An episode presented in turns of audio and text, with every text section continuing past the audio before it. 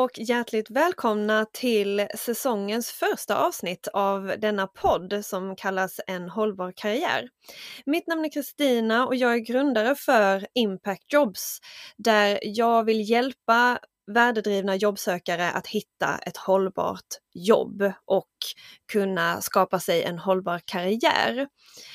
Vi har en hemsida, impactjobs.se, som är mestadels en plattform en platsbank för hållbara jobb men också ska fungera som inspiration i form av blogg, eventkalender och nu denna podden. Denna podden ser jag lite som ett komplement till allt vi gör och där har jag många gånger med mig gäster där vi pratar om just en hållbar karriär. Vad betyder det och vad innebär det och hur kan man, hur kan man skapa sig en sådan? Och så vidare. Så hjärtligt välkomna! Vi drar igång tycker jag med dagens tema. Jag har med mig Annette som ska prata med oss om lite om ett hållbart arbetsliv, stress, andning kommer vi in på och så vidare. Så att vi släpper in henne. Hej Annette! Hej Kristina! Hej! Hur mår du? Jag mår bra. Det är väldigt spännande att vara här med dig ja. idag. Kul! Vi är glada att du är med oss. Men du får ge oss en liten introduktion. Vem är du? Ja, Annette Ek heter jag.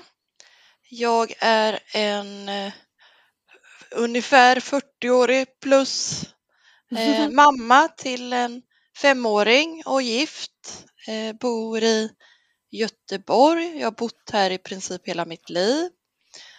Jag eh, är väldigt intresserad av hälsa eh, och eh, jag har bakgrund som IT-konsult, jobbat 22 år inom det området.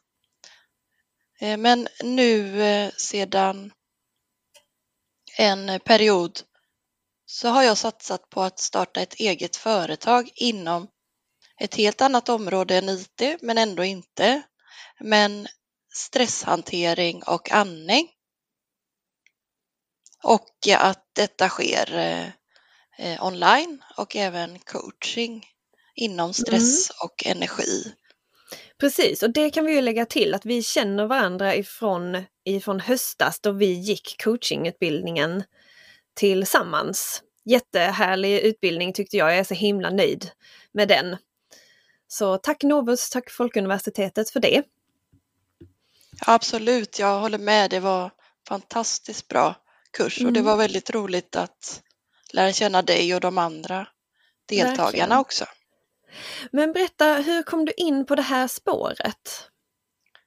Ja, jag tror inte kanske jag är ensam om, om det, men det var ju lite så när jag skulle välja utbildning och jobb en gång i tiden att jag tänkte väl mycket så här, vad är bra?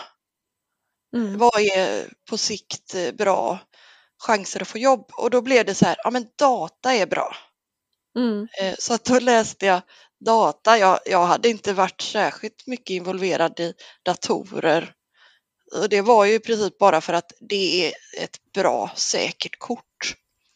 Eh, så att jag har, sen så blev det då att jag kom in på den banan och jobba med IT, med tekniska saker och, men även kundservice och eh, höll utbildningar ibland.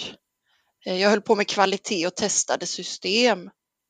Eh, men hela tiden, nästan från början, så, så var det lite att jag gick och tänkte men andra verkar ju brinna mycket mer för det här med mm. att läsa programmeringsböcker böcker och IT-böcker.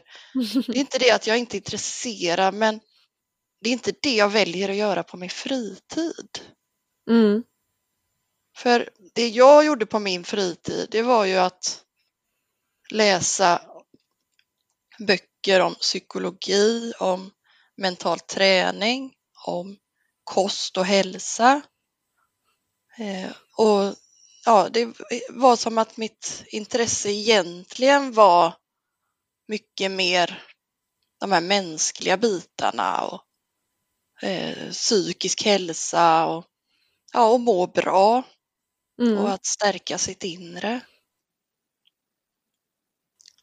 Eh, så att så egentligen så som sagt ända från då 98 när jag började och fram till i somras så gick jag där hela tiden och tänkte skulle jag inte kunna jobba med psykologi på något sätt? Mm. Eh, och ja, det var ju även så att jag gick utbildning till mindfulnessinstruktör. Mindfulness är ju också mycket att lägga märke till sin andning eller lägga märke till sitt beteende. Mm. Eh, och eh, ja, jag gick andra utbildningar också så att jag har, jag har läst psykologi A, alltså grundnivå på universitetet och nu så också så fortsätter jag med psykologi B och det är intressant för det handlar om arbetsplats och stress och välmående. Mm. Och efter att ha jobbat 22 år och varit i väldigt mycket olika miljöer som konsult mm. så har jag ju jättemycket saker med mig i mitt bagage eller så. Eller snarare i min erfarenhet där jag liksom kan känna vad jag tycker skapar stress och inte. Ja. Är det någonting som när du läser som det slår dig, man bara ja, gud vad konstigt att vi gjorde så här, det här var ju helt galet. Alltså, det finns ju så mycket forskning som, som visar på att det är svårt till exempel att koncentrera sig eller att i kontorslandskap och sådana saker. Ja. Eh, en jättestor anledning att, att jag valde att starta eget mm det var faktiskt att jag började nästan gråta vid tanken på att eh, gå tillbaka och jobba i ett kontorslandskap igen. Mm -hmm. Jag har jobbat i kontorslandskap i 15 år och det har egentligen aldrig passat mig riktigt. Nej. Men jag har väl känt att det var svårt att be om anpassningar när man känner att mm. det är liksom på ett sätt en dold problematik. För att ljudkänslighet syns liksom inte utåt. Nej, och man kanske inte pratar så mycket om det. Man kanske inte liksom pratar om just så, ja, när får du någonting gjort? Nej, jag får inte alls någonting gjort nu när man sitter så här i ett kontorslandskap. Det är ju ingen som säger så. Nej, det blir ju lätt så att kanske det känns att man är besvärlig eller det, det är väl olika där. Det finns ju det ska ju finnas möjligheter till anpassning på arbetsplatsen. Det finns ju sådana regelverk. Mm. Eh, men ibland känns det som i praktiken att, att det kan vara svårt att man då som individ får ett väldigt stort ansvar att sätta en stark gräns där. Ja. Och säga ifrån och att det kan vara svårt att vilja göra det. Mm. Ja men och där kan jag känna igen mig. Det är jättesvårt för att jag, jag försöker verkligen med Impact Jobs stärka jobbsökare och deras krav på arbetsgivare. Och vi pratar mycket om detta, att så, du har rätt att kräva en del från din arbetsgivare. Men jag förstår verkligen att mottagarna av detta meddelande kan också tänka så, ja det är väl lätt sagt men ganska svårare att utföra i praktiken. Och jag kan absolut relatera till när jag jobbar på ett startup där de ehm, där de bad oss liksom göra mer och mer och mer för, för varje dag som gick nästan. Och till slut så sa jag ifrån, jag bara fast ni måste ju fatta att vi inte hinner med. Och om ni vill att vi ska hinna med så kommer kvaliteten bli lidande. Och deras svar var bara så, nej men det måste ni lösa. Man bara, fast vi kan, jag har, jag har ju bara, jag tänker gå hem efter åtta timmar. Mm. Men då tyckte de liksom att man skulle lösa det och att det var liksom inte, nej men eh, din kollega skriver mycket snabbare. Man bara, det är ju jättebra för henne men vi är liksom inte maskiner och vi är inte stöpta i samma form heller. Nej precis. Nej men just det där att jag tycker det blir ett stort ansvar då på individen och om då mm. många andra som egentligen störs inte säger, säger till så kan det ju vara väldigt svårt att göra det som en enda person. Nej, jag tänker man skulle haft mer undersökningar, anonyma undersökningar kanske så. Hur trivs du i landskap? Blir du störd? Vad tycker du om ljudnivån och så vidare. Men det kanske, det kanske görs och det kanske inte görs i och för sig. Jag får ändå säga att eh, jag har eh, under perioder fått eh, att eget rum till exempel. Så att jag Mhm. har ju liksom fått chans att, eh, att ha en anpassning i min arbetsmiljö. Eh, men det Mm. var ju lite som att man tyckte inte att det var alldeles kul att vara den specialpersonen.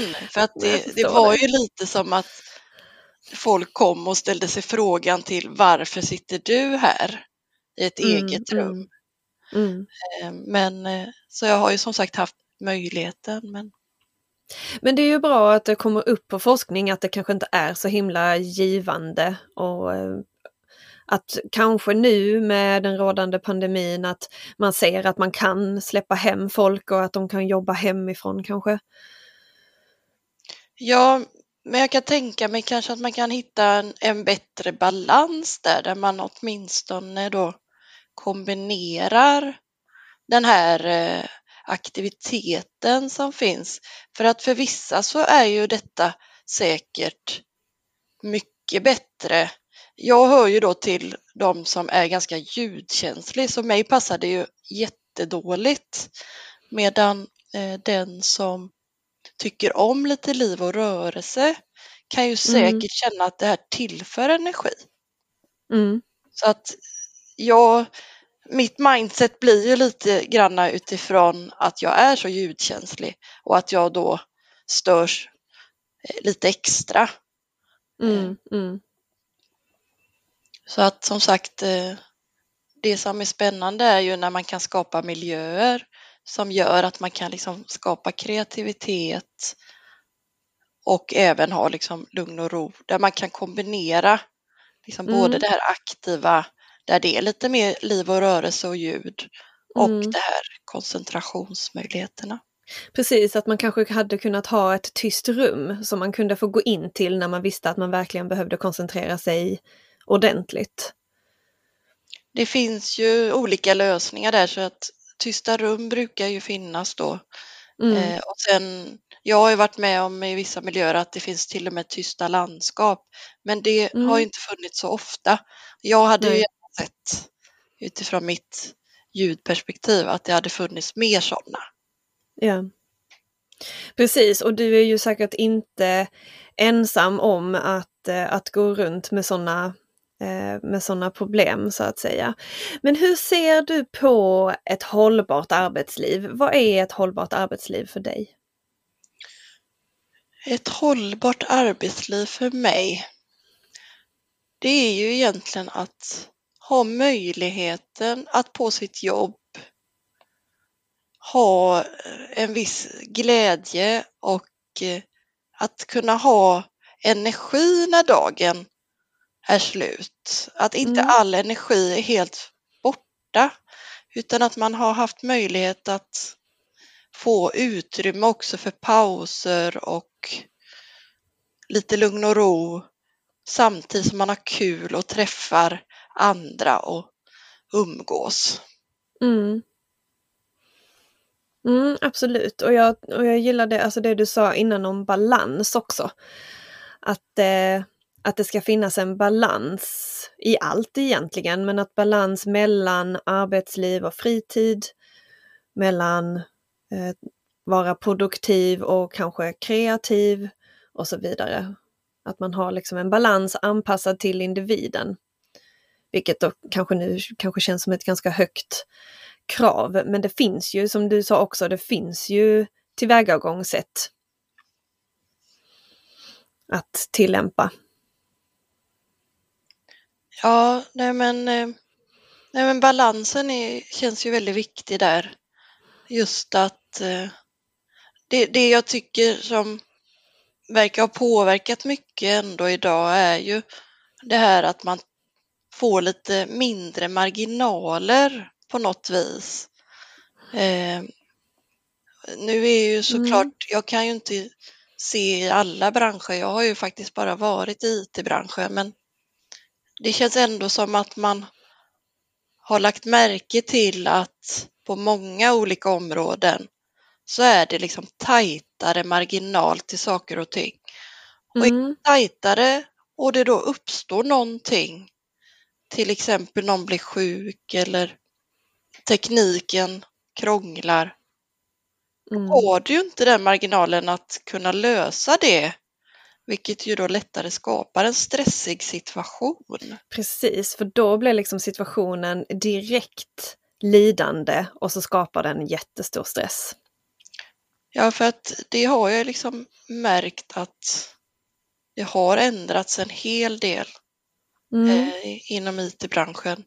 Sen, Mm. sen inom IT så är det ju det lilla extra med att även man kan känna det här att man behöver utvecklas mycket Mm. och att var, var får man tiden till att hänga med i utvecklingen?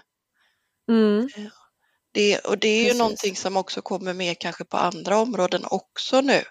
Så just Absolut. att hitta sätt att utvecklas i jobbet Mm. samtidigt som man jobbar på bättre sätt känns viktigt Mm. i framtiden. Ja men verkligen, det sa jag nyligen på ett webbinarie också att det känns som att många jobbannonser nu, deras kravlista är liksom så lång och så utförlig att det finns liksom inget rum för ja men det här ska du kunna men det här kommer du att lära dig.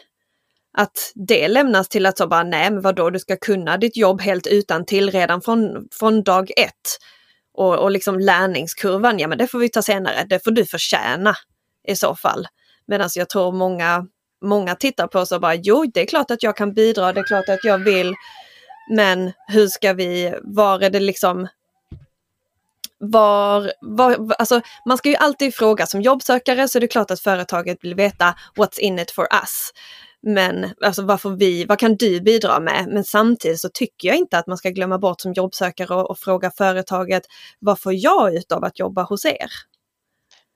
Nej, precis. Det, det är viktigt från bägge håll där. Precis. Men, eh, men jag tänker så här eh, till förra året då du liksom det, poletten trillade mer, ner mer att du bara sa, men jag kanske ska byta karriär, jag kanske ska göra det här och du gick coachutbildningen med mig. Ehm, hur var denna omställningen och vad har du gjort? Vad har du, du sa mindfulness och coaching. Ja, nej men jag fick ju en push för att jag, jag blev av med mitt jobb. Och då fick Mm. jag en push att våga ta ett kliv Mm. och då kände jag först att, eh, att jag funderade på att söka en ny anställning trots allt. Men när jag började göra det så märkte jag nej, ja, nu vill jag starta eget, nu vill jag gå en helt annan väg.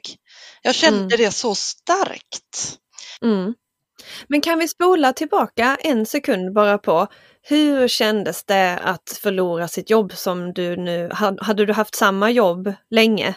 Eh, Jag hade ju 22 år. I, på samma liksom, företag? Eh, Det, det, var, det var samma företag men ändå inte. Alltså det räknades Mm. som samma företag. Men jag, Mm. jag gick över från offentlig sektor till Mm. privat sektor Mm. efter tio år. Så att det var som Okej. två olika företag men det räknades som att jag hade jobbat i 22 år. Ja. Jag hade kollegor, vissa av dem hade jag alltså haft i 22 år. Hur var det att förlora det jobbet? Det var, alltså jag blev chockad. Mm. Någonstans så var jag lite så beredd på att det skulle kunna hända för att jag hade eh, hamnat emellan uppdrag som konsult då. Och jag Mhm. kände att nu började nog ticka tiden här. Mhm. Eh, men, så jag blev väldigt chockad trots att jag liksom på något sätt hade det i bakhuvudet. Mm. Men sen så blev det ändå inte så här att jag bara blev fruk- fruktansvärt förstörd. Eh, vilket Mm. jag hade kunnat tänka mig att jag skulle kunna bli. Utan Det det var lite många som som, kanske lyssnar som har varit där liksom så att Ja. det är ju nog inte alls helt en annorlunda reaktion. Usch. Nej men, nej men någonstans, det var, det var verkligen blandade känslor för att det var verkligen, men herregud, vad hände?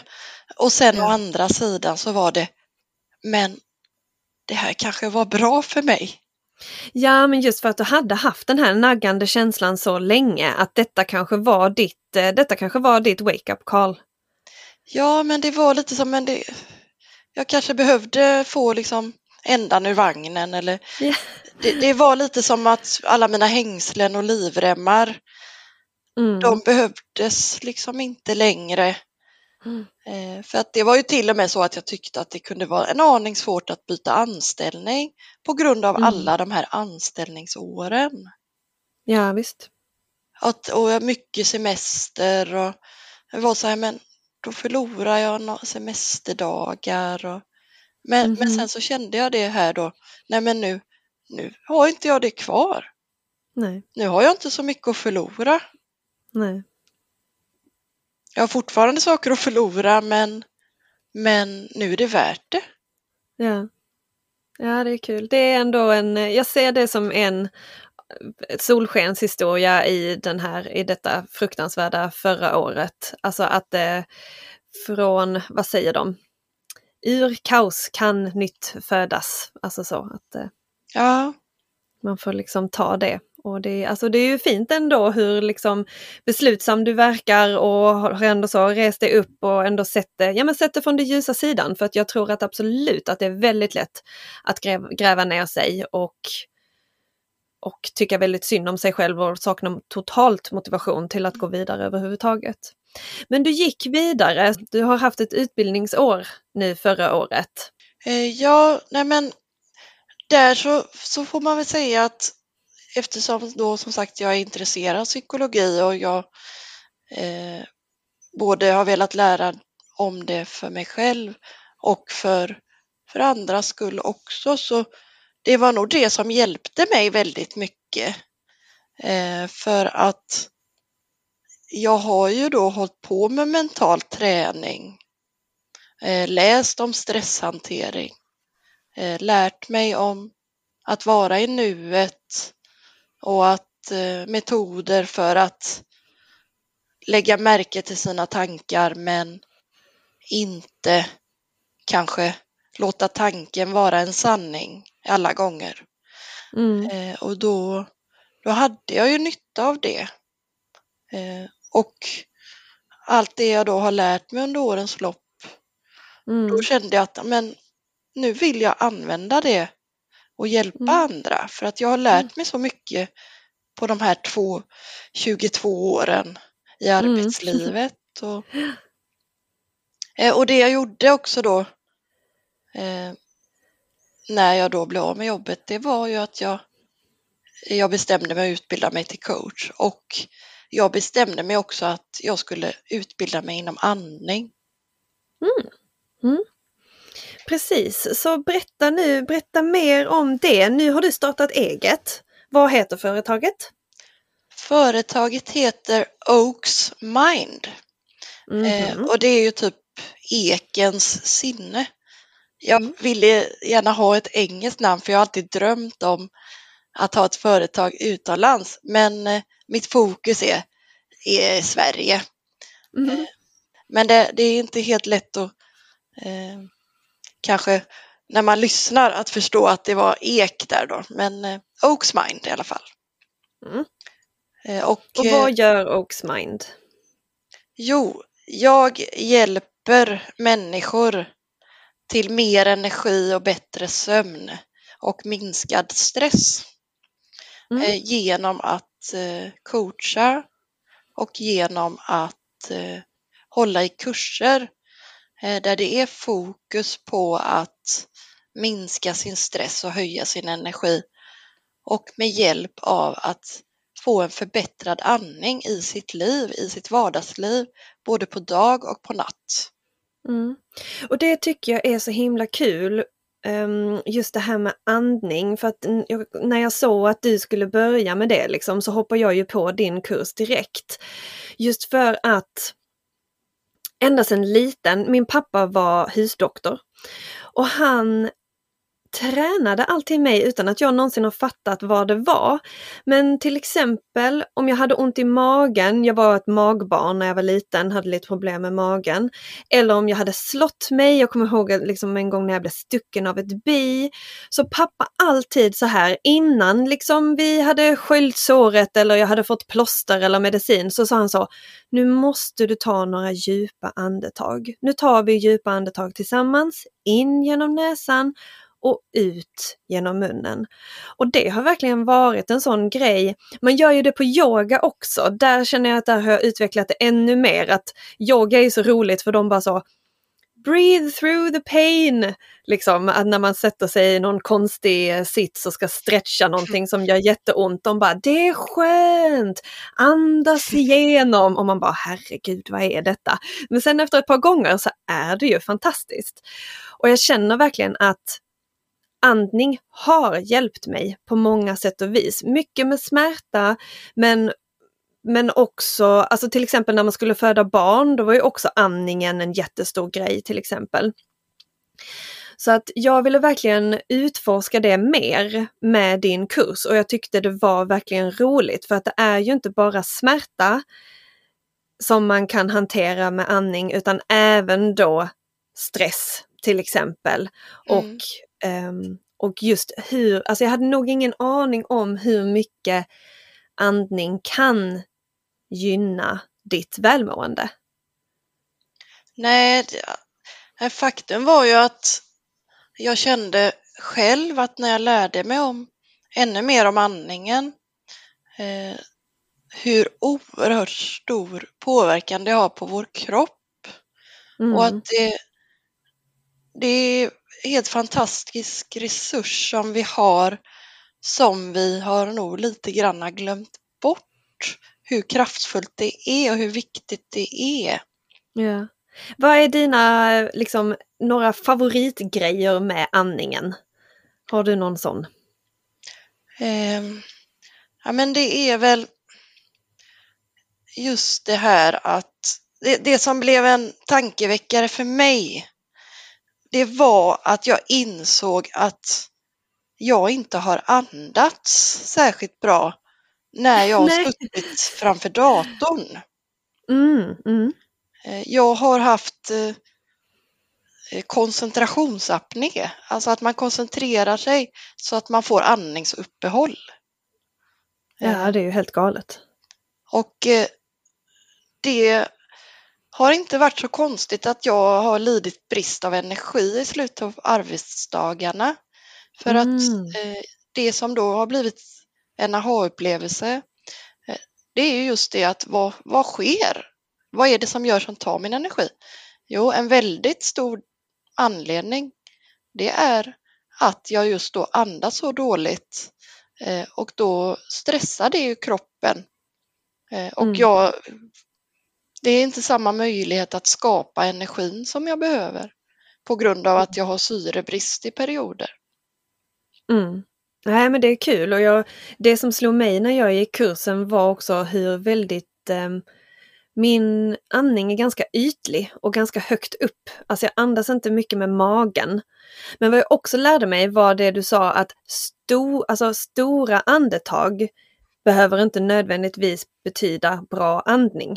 Alltså man ska inte ta hur stora som helst hur länge som helst. Nej, det, det är nog vanligt just att vi andas faktiskt för mycket, alltså att vi hyperventilerar eh, på en liksom låg, låggradig skala, alltså inte, mm. inte så mm. hyperventilera som man tänker eh, kanske begreppet, men alltså att det är en lite dold hyperventilering. Mm. Och, och, då, eh, det är inte bra för oss att göra det. Det skapar ju stress i kroppen. Mm.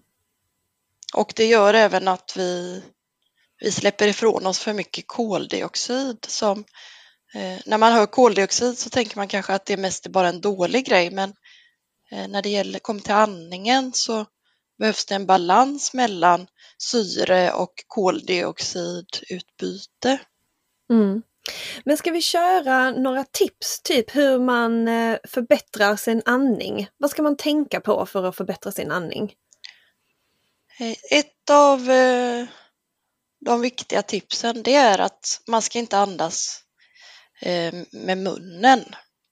Mm. För att, Andas med näsan så mycket som möjligt. Ja, och i yoga då så ofta kanske man andas in genom näsan och ut genom munnen. Mm. Men man kan egentligen andas ut genom näsan också. Det mm. finns olika tekniker men om du även andas ut genom näsan då får du liksom en annan annan hantering på din andning. Eh, för att du tappar mer vätska också när du andas genom munnen. Mhm. Så att eh, andas du genom näsan så behåller du mer vätska Mhm. än om du Mm. andas genom munnen. Mm. Så näsan är ju då ett, en stor del där. Mm. Eh, och sen som du sa, att andas eh, djupare brukar man säga, men ett annat ord som man kan använda för att kanske förstå på ett annat plan, det är att, att andas lite lägre ner och i Mm. magen då. Mm. Och jag tog till mig att vara mer upprätt. Att sträcka på sig. Ja, hållningen spelar ju också stor roll för Mm. hur din andning påverkas. Mm. Och därför tror jag att det är saker i vårt samhälle som, som har påverkat lite att vi förmodligen andas sämre i dagens läge än, än tidigare. Eller just eh, med teknikutveckling. Eh, om man Mm. tänker ett barn som sitter framför en padda och är väldigt, väldigt koncentrerad eh, så fanns det studier i andra Mm. länder om att det var väldigt stor andel av barnen som ja, andades dåligt. De andades med munnen. Mm. Så man kan faktiskt säga till barnen att stänga munnen och andas genom näsan. Ja, man kan ju eh, prata med sina barn om det, helt klart. Mm. Eh, Mm. Men det finns andra faktorer också som eh, kan kännas märkliga när man inte har hört om det kanske. Men Mm. om man andas genom eh, munnen så påverkar det käkens utveckling. Så att man har Mm. sett att till exempel i någon sammanhang någon som utvecklar en allergi och eh, började andas mer med munnen till följd av allergin. Att Ja, ja. dens ansiktsform påverkades. Mm. Eh, och det, det beror på att eh, när man har tungan inne i gommen så skapas det tryck eh, som påverkar i käkens utveckling och, Mm. och det påverkar luftvägar och så.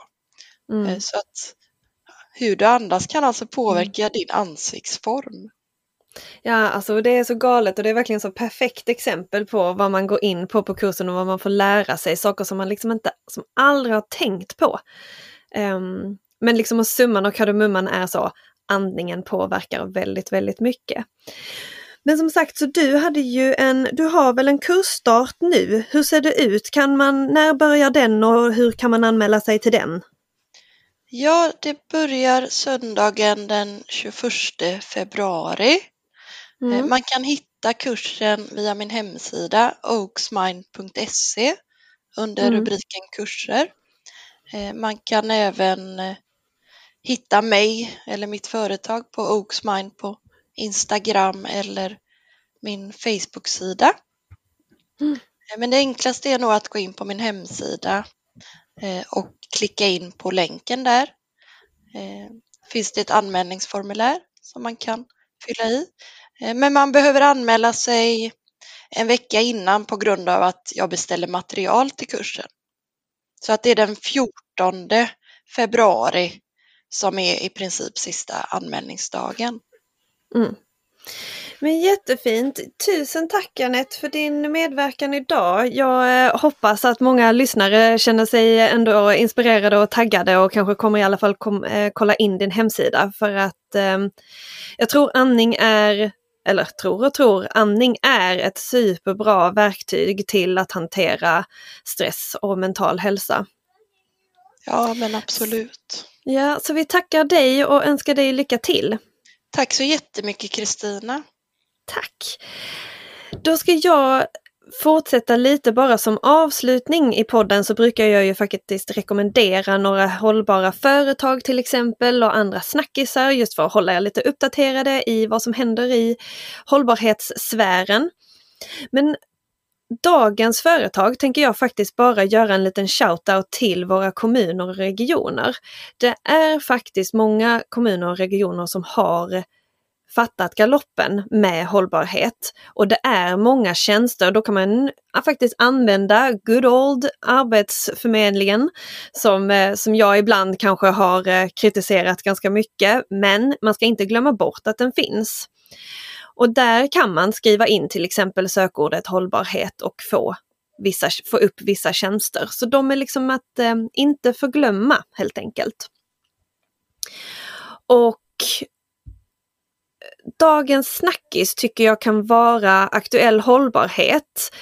Deras, de har ju gjort en hållbarhet mäktigaste lista 2021 där de har rankat personer och eh, och Svante Axelsson, nationell samordnare, är vinnare, alltså den hållbarhetsmäktigaste 2021. Och det är ganska kul att gå in och titta på de här olika personerna som har rankats. Det finns jag tycker det är jättepeppigt att gå in och titta och faktiskt så många människor som gör saker i hållbarhetens tecken. Och det är liksom allt från Naturskyddsföreningens ordförande till Greta Thunberg kommer på andra och eh, ordförande på klimat, Klimatpolitiska rådet kommer på tredje plats och så vidare. Tydligen en återkommande gäst i TV4s morgonsoffa. Det hade jag önskat att SVT också hade eh, folkbildare och skapa förändring även hos de som inte är särskilt insatta i klimatfrågor. Och så vidare. Så det är lite kul att hålla koll på den, på den listan. Och med det så sätter vi stopp för idag och vi säger tack till alla er som lyssnade och jag ser fram emot att eh, höra frågor, kanske feedback från er och så vidare. Mejla mig i så fall på kristina impactjobs.se. Kristina med K alltså. Och glöm inte att följa oss på sociala medier. Vi heter för det mesta impactjobs.se eller Impactjobs Sverige. Ni får ha en fortsatt trevlig dag och Anette du får också ha en trevlig dag. Vi hörs! Hej då!